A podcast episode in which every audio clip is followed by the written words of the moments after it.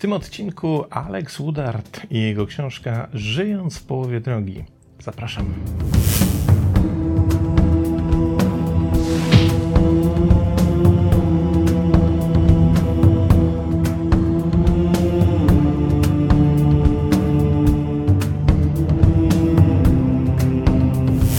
To książka chyba inna niż wszystkie do tej pory omawiane.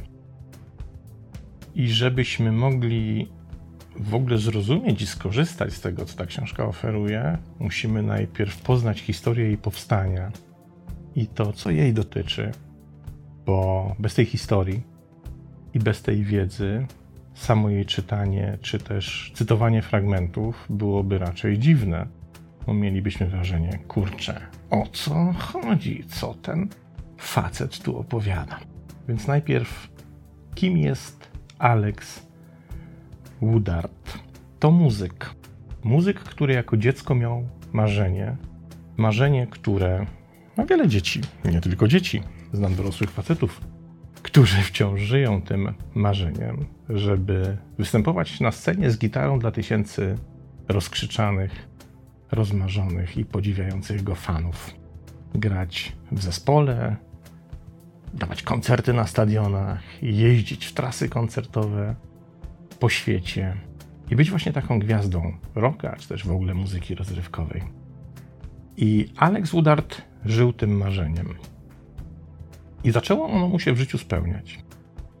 W pewnym momencie rzeczywiście stał się muzykiem, akurat muzykiem country, i zaczął robić karierę.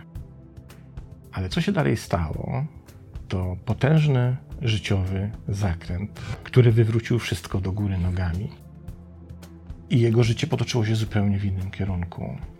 I stąd również w efekcie tego, co zaszło po tym życiowym zakręcie, powstała książka, którą dzisiaj poznajemy, i która jest książką absolutnie niezwykłą, która ukazała się w styczniu 2021 roku, więc zupełnie niedawno. Nie sądzę, żeby kiedykolwiek wyszła w języku polskim, więc tym bardziej warto do niej zajrzeć. A osobami, które polecają zajrzenie do tej książki, są takie tuzy polecania książek na rynku nie tylko amerykańskim, ale również ogólnoświatowym, jak na przykład wspominany w naszym cyklu już nie raz kolega Deepak Chopra, czy też, uwaga, pani Ellen DeGeneres, którą pewnie kojarzycie z bardzo popularnego swego czasu telewizyjnego talk show, pomijając fakt, jak się ten talk show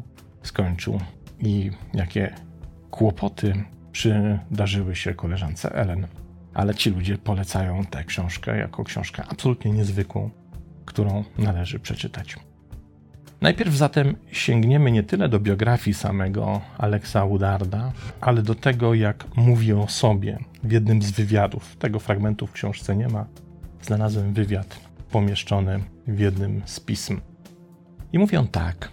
Byłem piosenkarzem i autorem tekstów przez długi czas i nawet odnosiłem jakieś sukcesy. Poszło mi lepiej niż większości ludzi, którzy startują w tego typu zajęciu czy zawodzie, ale nie tak dobrze jak niektórym. Dotarłem do momentu w 2008 roku, kiedy mieliśmy teledysk na pierwszym miejscu listy w stacji Country Music Television.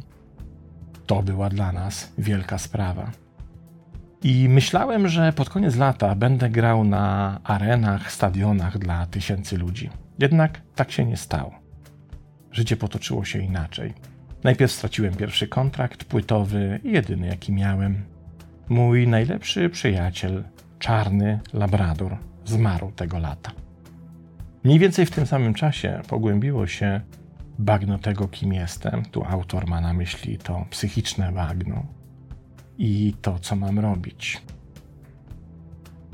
I wówczas stała się rzecz dziwna, która zapoczątkowała totalną zmianę w jego życiu. Otóż dostał list od pewnej kobiety, która okazała się jego fanką i która nazywała się Emily. Jak sam pisze, Emily pracowała w sklepie meblowym w Connecticut i była fanką, o której istnieniu nie wiedziałem. napisała do mnie list, w którym napisała, że uważa moje piosenki za kawałki, cząstki siebie, które daje innym ludziom i że ona również chce mi dać kawałek siebie.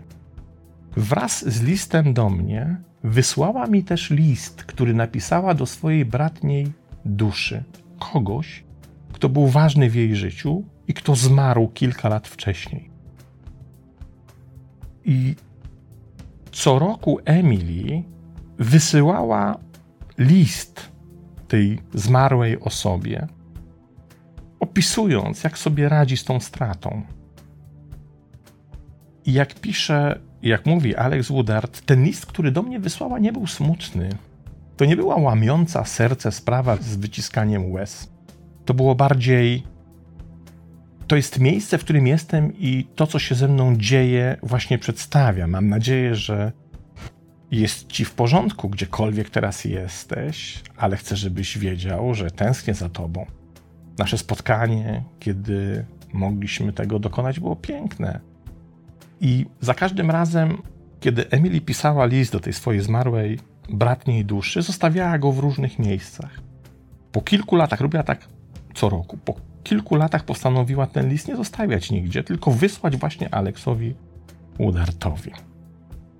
On bardzo się tym listem poruszył.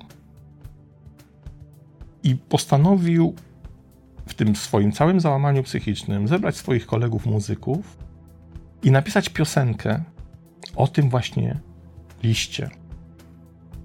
I jak sam o tym mówi, w tak powstała piosenka zatytułowana For Sender, czyli dla kogoś, kto wysłał, dla wysyłającego.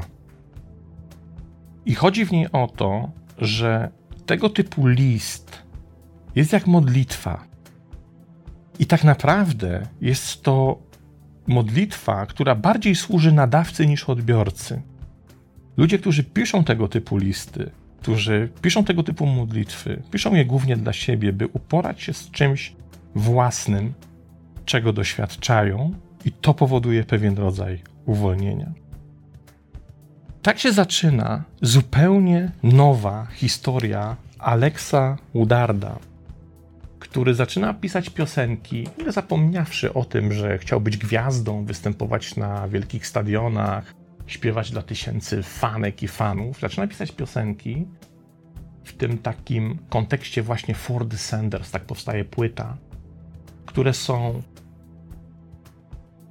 reprezentacją otrzymywanych przez niego wielu listów, bo okazuje się, że ludzie zaczynają pisać do niego coraz więcej listów. Pierwsza była Emily, ta piosenka, natomiast po tej piosence, kiedy ona się ukazała, zaczęło spływać do niego coraz więcej listów.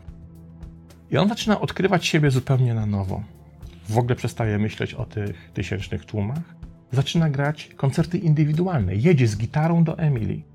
I specjalnie dla niej, siedząc obok niej na krześle, gra cały koncert, między innymi śpiewając dla niej tę piosenkę. I tak powstaje zupełnie nowy Alex Mija kilka lat i wyobraźcie sobie, że ten sen, który wyśnił on jako mały chłopiec, by grać dla tysięcy ludzi, zaczyna się spełniać. Coś, co nie mogło się spełnić, co, czego szczytem marzeń był ten teledysk na pierwszym miejscu listy lokalnej stacji telewizyjnej, czy też specjalistycznej, countrowej stacji telewizyjnej.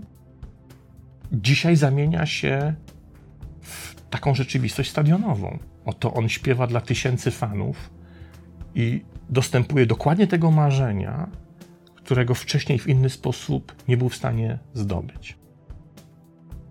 I dochodzi do pewnego wniosku, już zmierzamy do tego, o czym jest książka.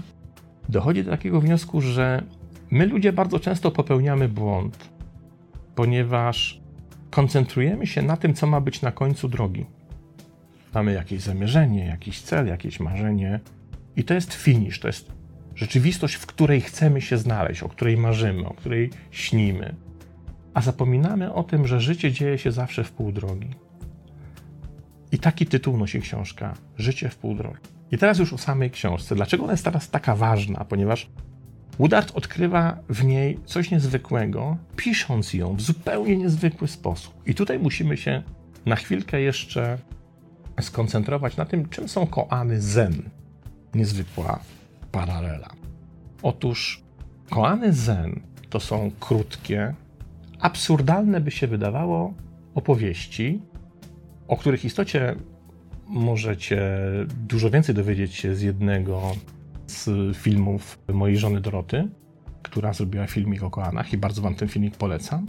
Natomiast koany, one mają dokonać jakiegoś poruszenia w naszym umyśle. Masz przeczytać historyjkę, która wyda ci się absurdalna, nieprzystająca, która ma zaskakujące zakończenie, odwracające cały bieg spraw, odwracające jej znaczenie, ale która zaczyna ci nie dawać spokoju. I tak jak mówi Dorota w swoim filmie, ona wymusza pracę mózgu, wymusza, żeby twój umysł zaczął widzieć rzeczy w inny sposób niż do tej pory. I dokładnie to zrobił w nowej swojej książce, to jest któraś z jego książek, ale ostatnia, Alex Woodard. On napisał Współczesne koany, czyli słuchajcie, facet zrobił coś, o czym marzyło bardzo wielu różnych autorów i którym się to nie udawało. Nie ma, ja przynajmniej nie znam takiego autora, który napisałby tak doskonałą książkę, złożoną ze współczesnych historyjek, które okazują się właśnie koanami, ćwiczącymi umysł, poprzez pewną absurdalność, poprzez pewien zaskakujący zwrot akcji, każą nam myśleć inaczej o świecie. Dzisiaj wyjątkowo nie będę czytał fragmentów tej książki. Ona składa się z kilkudziesięciu takich krótkich opowiastek, krótkich rozdziałów. Postanowiłem zamiast fragmentów, które uważam za cenne, a jest ich w tej książce bardzo wiele, przeczytać wam jeden koan, jeden rozdziałik, ale w całości, żebyście zobaczyli, na czym to polega i żebyśmy mogli wspólnie się, mam nadzieję, zastanowić, przemyśleć i doświadczyć tego, czy ten koan w wykonaniu Aleksa Udarta nami poruszy. Czytam zatem. Jestem milion mil stąd. Płynę wzdłuż zachodniego skraju rezerwatu przyrody, w dół ulicy od mojego domu, gdzie mgła o świcie przylega do wierzb, a łagodny morski wiatr wieje melodię stopoli.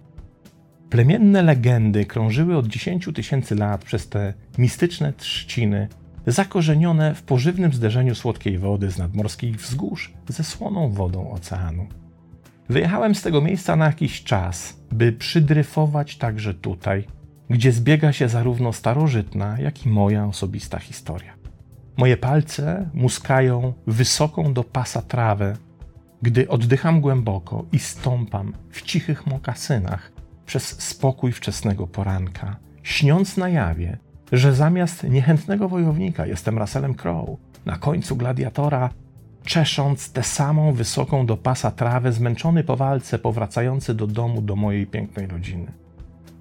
Własnoręcznie skomponowana kinowa piosenka przewodnia wznosi tę scenę do niebios odkupienia, a ja jestem ucieleśnieniem triumfu. Osiągnąłem sukces, jestem spełnieniem marzeń i odnalezioną, utraconą miłością. Jestem wszystkim, o czym myślałem, że będę do tej pory. Jestem także tym marszczącym przestrzeń, napiętym chrupnięciem, które nagle wydarzyło się pod moją prawą nogą. Zatrzymuję się w pół kroku, spoglądam w dół, by zobaczyć mały różowy kawałek plastiku wystający spod buta. Ale to nie jest tylko mały różowy kawałek plastiku. To jest mały, różowy, plastikowy worek psiego gówna. Ktoś najpierw obserwował, jak jego cenny lulu dokonuje dzieła, spakował to dzieło w małą różową plastikową torbę i zostawił dzieło na poboczu szlaku. Jakaś tajemnicza osoba nosząca znamiona uprawnień, która więdnie w obliczu odpowiedzialności. Kto to robi? Powiem ci kto. Ci ludzie to shit bakmansi, mistrzowie gównianych woreczków. Ponieważ widziałem wczoraj tę samą różową plastikową torebkę z podwójnym węzłem i dałem graczowi szansę na wątpliwości, mając nadzieję, że odbierze specjalną przesyłkę, gdy wyjdzie stamtąd, gdzie zniknął. Ale teraz wiem, że nie miał zamiaru wracać. On postanowił porzucić swoje gówno, aby ktoś inny mógł się nim zająć. Być może ciężar był zbyt duży, aby go unieść, albo obawiał się, że zachoruje, chociaż to machnięcie w prawo na Tinderze w winiarni jest prawdopodobnie bardziej niezawodną opcją zakaźną. Mam w tym zakresie duże doświadczenie. w rozpoznawaniu shitbagmansów, nie w machnięciach na Tinderze. Wszystko w moim starym psie było duże i brązowe. Pamiętam, jak z tego miejsca, z tego rezerwatu zieleni nosiłem plastikowe torby z jego pokaźnymi łajnami. Jedynym zakażeniem, z jakim kiedykolwiek miałem do czynienia od noszenia worków z psim gównem, była ciepła para unosząca się w górę i niezbyt niemile widziana na chłodnych spacerach. Ale od pozostawienia na noc na zewnątrz kamyki w tej torbie robią się twarde jak skała. Shitbackmansi muszą czerpać siłę ze świadomości, że nie są sami, co sprawia, że czują się lepiej, pewniej, zostawiając swoje gówno innym ludziom. Widziałem małe, różowe, czarne, brązowe i zielone plastikowe torby, czające się wszędzie, od strony tego szlaku po plażę, chodnik i brzeg rzeki. W zeszłym tygodniu widziałem nawet jeden zwisający z drzewa, jak ozdoba bożonarodzeniowa. Podnoszę tyle torebek, ile zmieszczą moje małe dłonie i przedramiona o grubości zapałek. Noszę je tam, gdzie trzeba i wyrzucam. Tak robię i teraz. Wyobraź sobie świat, gdybyśmy wszyscy sami radzili sobie z własnym gównem, zamiast ładnie je pakować i zostawiać komuś innemu. I mówię tu o życiu shitbackmansie i twojej małej, różowej, plastikowej torbie gówna. Nie wiem, czy wam się spodoba aż taki koan. Mi się spodobał. To tyle. Pozdrawiam serdecznie do następnego razu i pamiętajcie, książka Aleksa Woodarda Żyjąc w połowie drogi, styczeń 2021 rok. Do zobaczenia.